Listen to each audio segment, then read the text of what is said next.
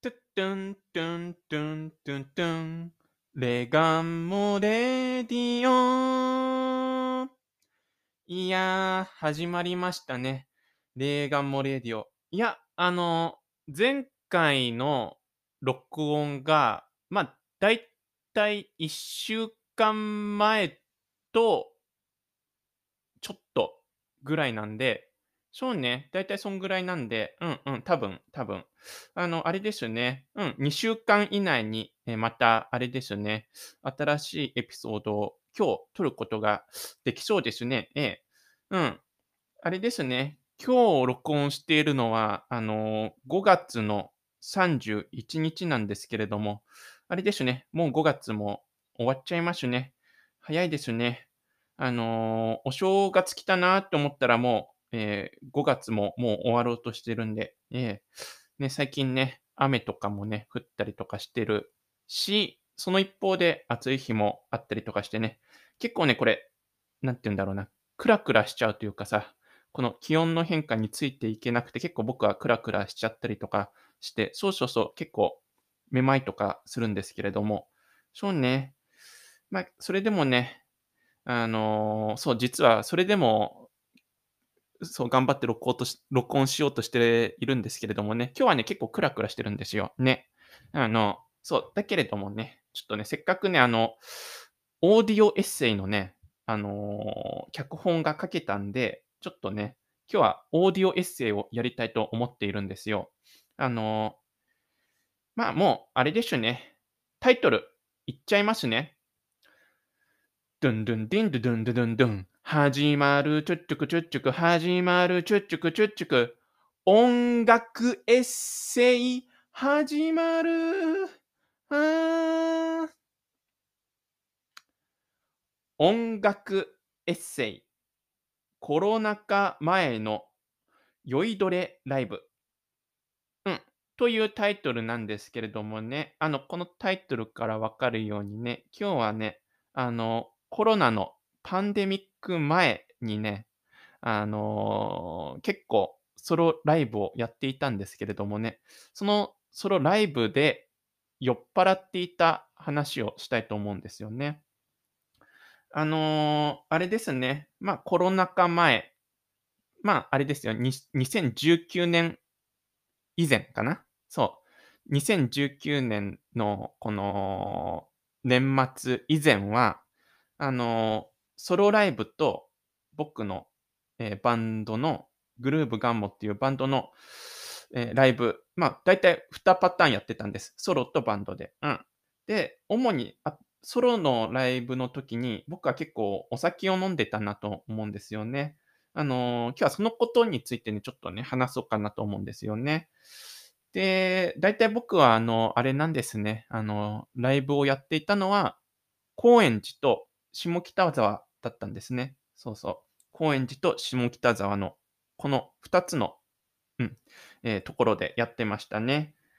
で、あの、高円寺でライブするときは、あの、駅前に銀だこバーっていうのがあって、まあ、500円とか600円とかそこらでたこ焼きセットなるものが頼めたんですね。そう。たこ焼きが3個くらい入ってて、あの、それでハイボールとか、そのお酒とか頼めたんですけども、あれ？まあ、ハイボールだけだったかな。わかんないけれども、ともかく、銀だこ3個セットと、ハイボールを飲んで、あのー、ライブ前に備えていたんです。ね。あのー、そうそうそうそう。大体ね、僕、あのー、いつアルコールを飲むのかっていうと、そうですね。うーんと、まずはライブハウスに来て荷物を置くでしょ？んでもって、その後、リハーサルがすぐあるんなら、リハーサルやっちゃいますね。うん。で、そのリハーサルが終わったら、あれですね。あのー、いろいろ荷物とか置いて、えー、っと、ライブのその時間まで、あのー、時間を潰すという意味で、あの、お外に出てアルコールを飲んでいましたね。うん。まあ、時間を潰すというよりかは、やっぱり僕はすごく緊張しちゃうタイプなんで、やっぱりアルコールでなんか気持ちを落ち着かせて、緊張をほぐす必要があったんですよね。で、なんていうかなんていうか、なんかこう、アルコールを飲むことによって、なんか大胆なパフォーマンスができると思っていたんですよね。うんうんうんうん。そうそうそうそう。だから僕アルコールを飲んでいったんですけれどもね、やっぱりね、あの、なんていうか、アルコールを飲んだことによって、やっぱりなんかちょっとね、気持ちがほぐれて、なんていうか、こう、なんていうのかな、街がぼんやりと歪んで見えてて、なんかそれが自分をなんか包み込んでいた気がするんですよね。その街が、ぼんやりした街が自分を包み込んでいたような気がしてて、なんていうか、こうリハーサル終わって、銀だこバーとかで、こうアルコールを飲んで、そうそうそうそう。で、その後ね、こう街に出てね、こう景色を眺めてると、なんかすごくね、景色が歪んでてぼんやりしててね、そうアルコールで酔っ払ってるんだと思うんですけど、で、なんかその、なんていうか、これから僕はライブがあるんだなっていう気持ちになって、その、なんていうか、要はちょっとアーティスト気分に浸っていたような気がするんですよね。そう、アーティスト気分に浸っていたような気がしていて、まあ、アーティスト気分って何なのかってことなんですけれども、これは 別に その、僕がただ単に、あの、あの、アーティスト気分っていう言葉をこう作っただけなんで別にはっきりと、はっきりとした定義はないと思うんですけれども、あの、やっぱりこの後ライブがあるんだなと。自分の表現があるんだな。表現する場があるんだな。ああ、幸せなことだって思ってね、ライブをするっていうのが、やっぱりアーティスト気分なんだと思うんですけれども、そのアーティスト気分をさらに演出してくれたのが、この酔っ払うことによって、えー、ちょっといい気分になって街を歩くってことなんですけれども、そうそうそう。でも、やっぱりあれですよね。アルコールってやっぱりだんだん冷めていきますよね。だからね、あの、またね、高円寺の、その、コンビニで、あの、フライドチキンと、あとは、まあ、金麦とか、金麦とかの第3のビールを飲んだり、あとは、まあ、ストロングゼロとかのアルコール度数9%の背の高い缶のアルコールを飲んだりして、さらにこのフライドチキンで、こう、ね、おつまみを食べて脂っこくなった口の中を金麦とか、そのストロングゼロとかで流し込むと、美味しいし、なんていうか、栄養補給がされたような錯覚も覚えるし、やっぱ脂っこいもの食べると元気が出るから、うん。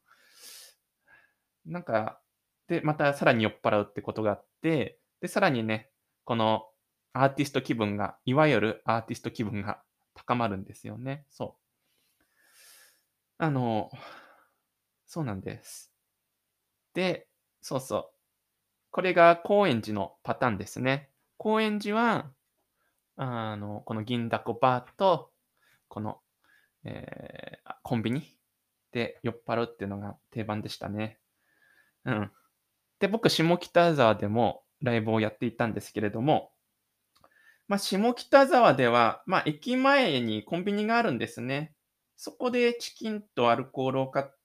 て、それをまあ、飲み食いしていたんですよね。まあ、リハーサルの後とかで。うん。そうそうそうそう。だから、下北沢も、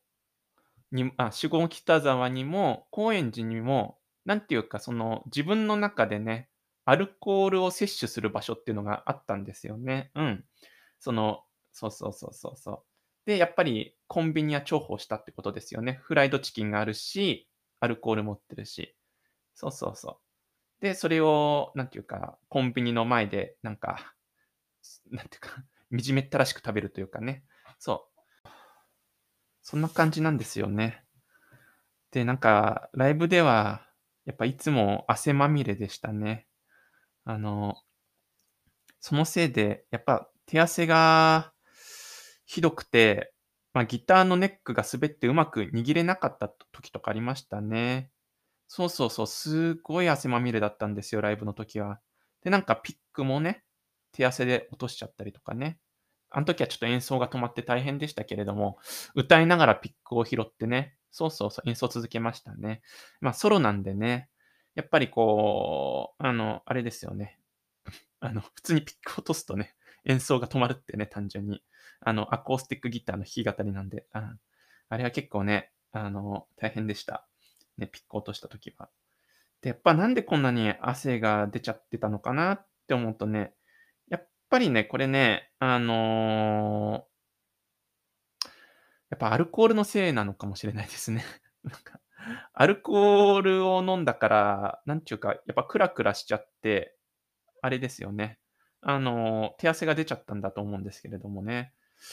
で、やっぱね、この手汗だけじゃないんですね。アルコールの影響っていうのは。うん。やっぱね、あのーアルコールのせいでね、うん。えーライブ中、声がバカでかかったんですよね。そう。あの、まあ、あれですよね、あの、緊張すると、普段の会話で、あ、なんか、どもったり、声が詰まったりするタイプなんですよねなんですよね、僕は。そうそう。そう。で、この、どもりと声の詰まりを直したくて、やっぱお酒を飲んでいるってところが僕あって、そうそうそうそうそう。あれなんですよね。そう。うん、だからよくお酒飲んじゃうんですよね。あの、緊張をほぐすために、本当に。うん。で、あの、そうそうそう。で、そ。うそれでなんかね、なんとなくこう、大胆な気持ちになったような気がしちゃったんですよね。なんか、こう、自分の中の緊張が解けて、会話のどもりとか、声の詰まりとかが治ったりすると、なんかね、感情をね、あの、うまく説明できているような気になるんですよね。で、なんか、それはまあ、うーん、まあ、アルコールでもってね、まあ、なんか明るく繕っていたみたいなところはあったのかもしれないですね。そうそうそうそうそうそうそう。明るく繕っていたっていうか、まあ僕結構、根は明るい人間なのかもしれないですね。あの、よく冗談も良いし。だけれどもね、やっぱりね、こうね、やっぱ緊張したりとかするとね、顔がこわこわばったりとかしてね、なんていうか、どんどんどんどんなんか、そうかなんか、縮こまっていっちゃうんですよね。この心持ちが。うん。まあ僕、猫背なんで、こう猫背もだんだんこう、ひどくな、なんかひどくなってですか、猫背がさらに猫背になっていって、なんかね、本当に心も体も縮こまるみたいな感じなんですけれども、だからね、あのーやっぱアルコールを飲むと、その緊張がほぐれて、なんかね、発音がうまくいったりとか、声が震えるのが止まったりとか、なんかね、で、ちょっとやっぱりね、明るくなるでしょ？なんかアルコールで酔っ払って。で、なんかこう、その自分のなんかどもっているのとか、その声が詰まったりするのとかが、そのね、乗り越えられたって思うんですよね。アルコールでもって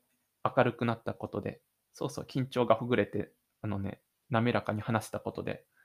で、まあ、そうね。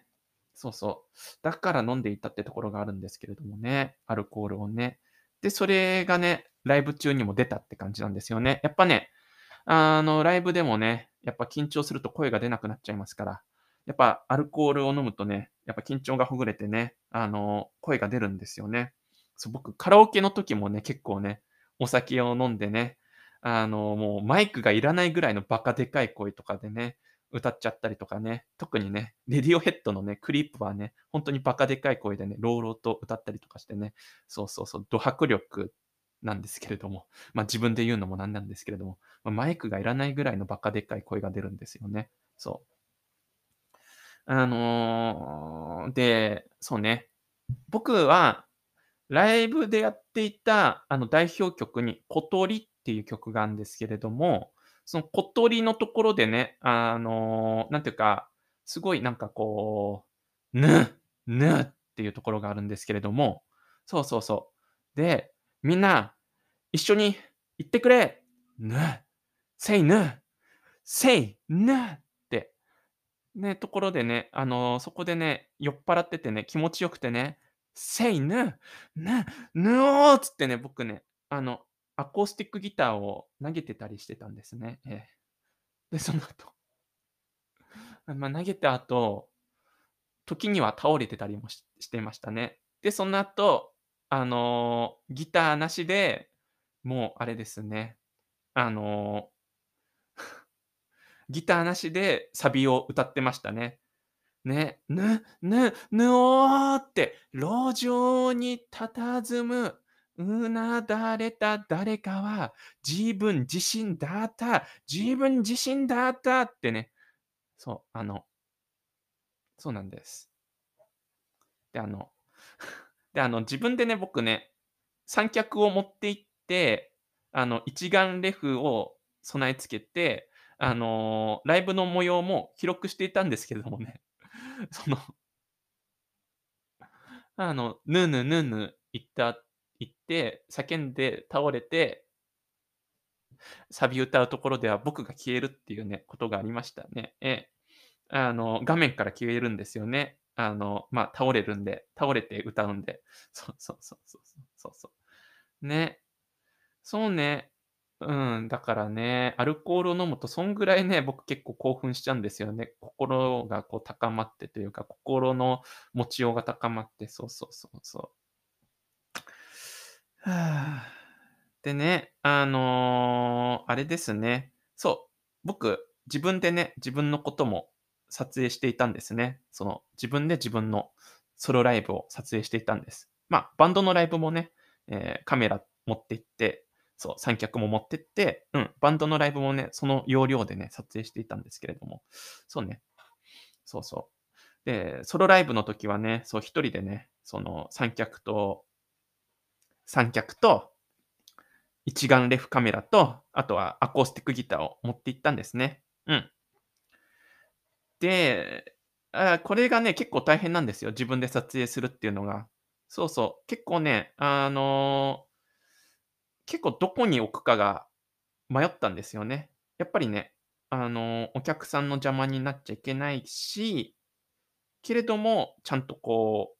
う、ね、自分の姿を、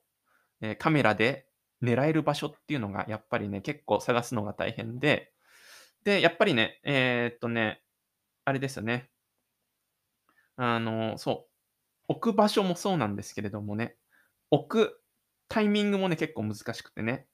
まあ、だいたい1番手の時はね、リハーサルした後、すぐに置けるんですけれども、カメラを。ね。まあ、大体どこに置いていたのかっていうと、もう本当にあれですよね。ステージの目の前ですね。ステージの目の前で、こう、中央にもちろん置かないで、横から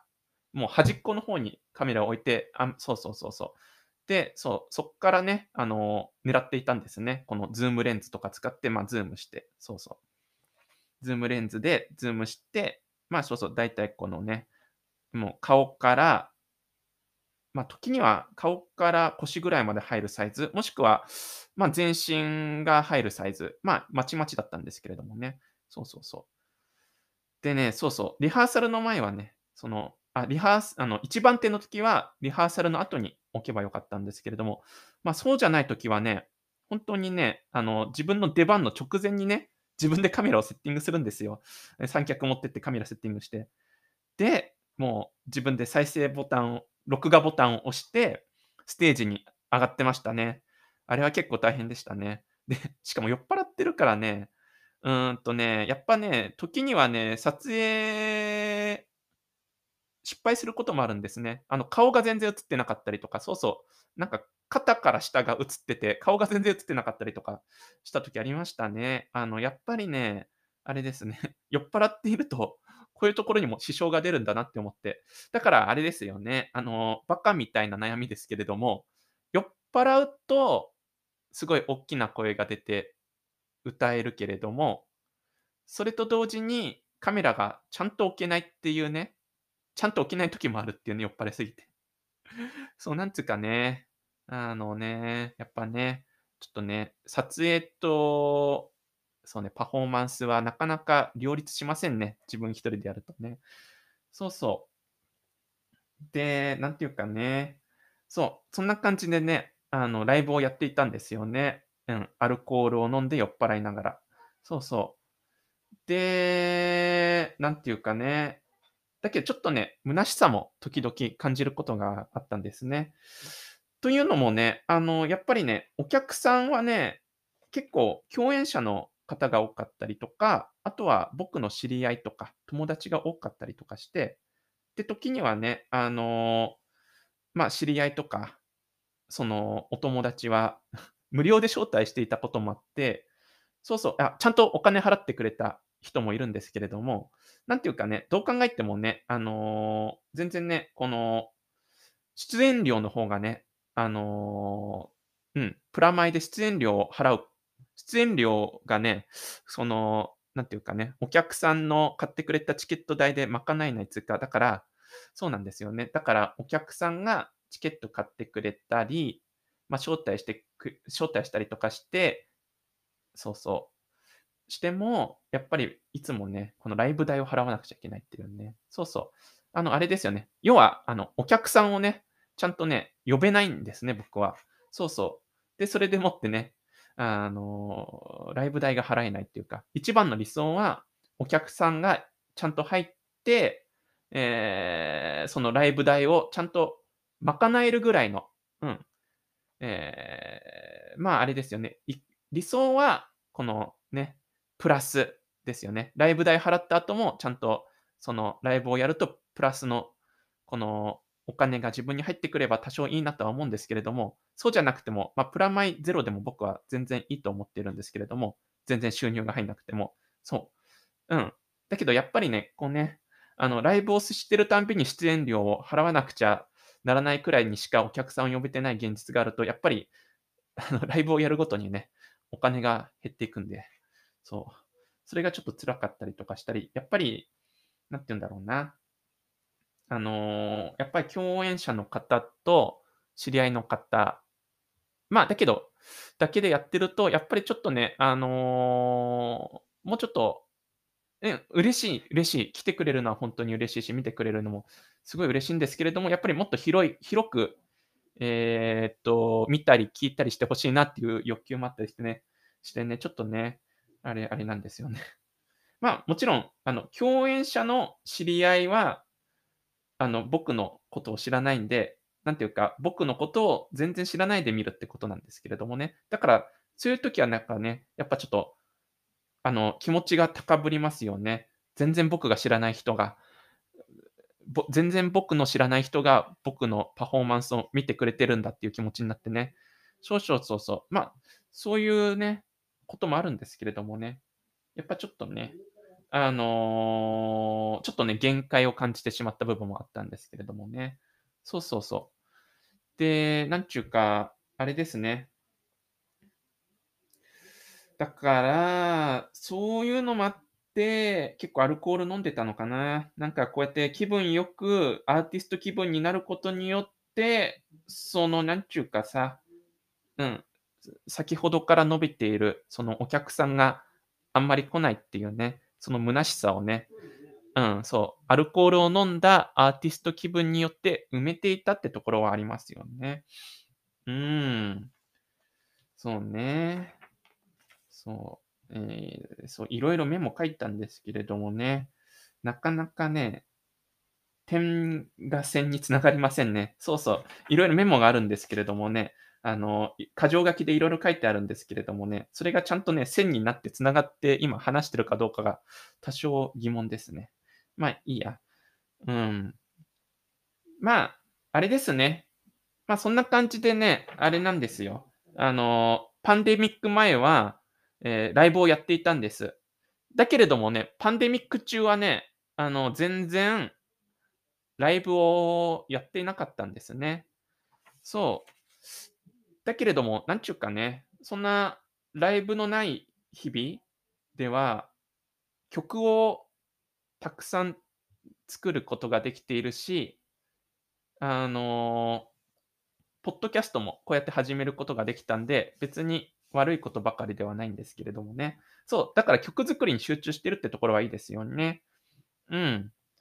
で、そうそう。まあそんなこともあったんですけども、最近はね、あの、グルーブガンモのそう、最近はその、もうね、最近はその、とりあえず、こう、コロナ禍のパンデミックの緩和が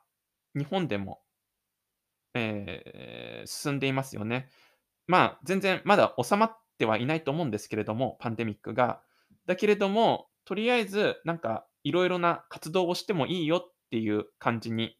えーなっていますよね、今、世の中的には。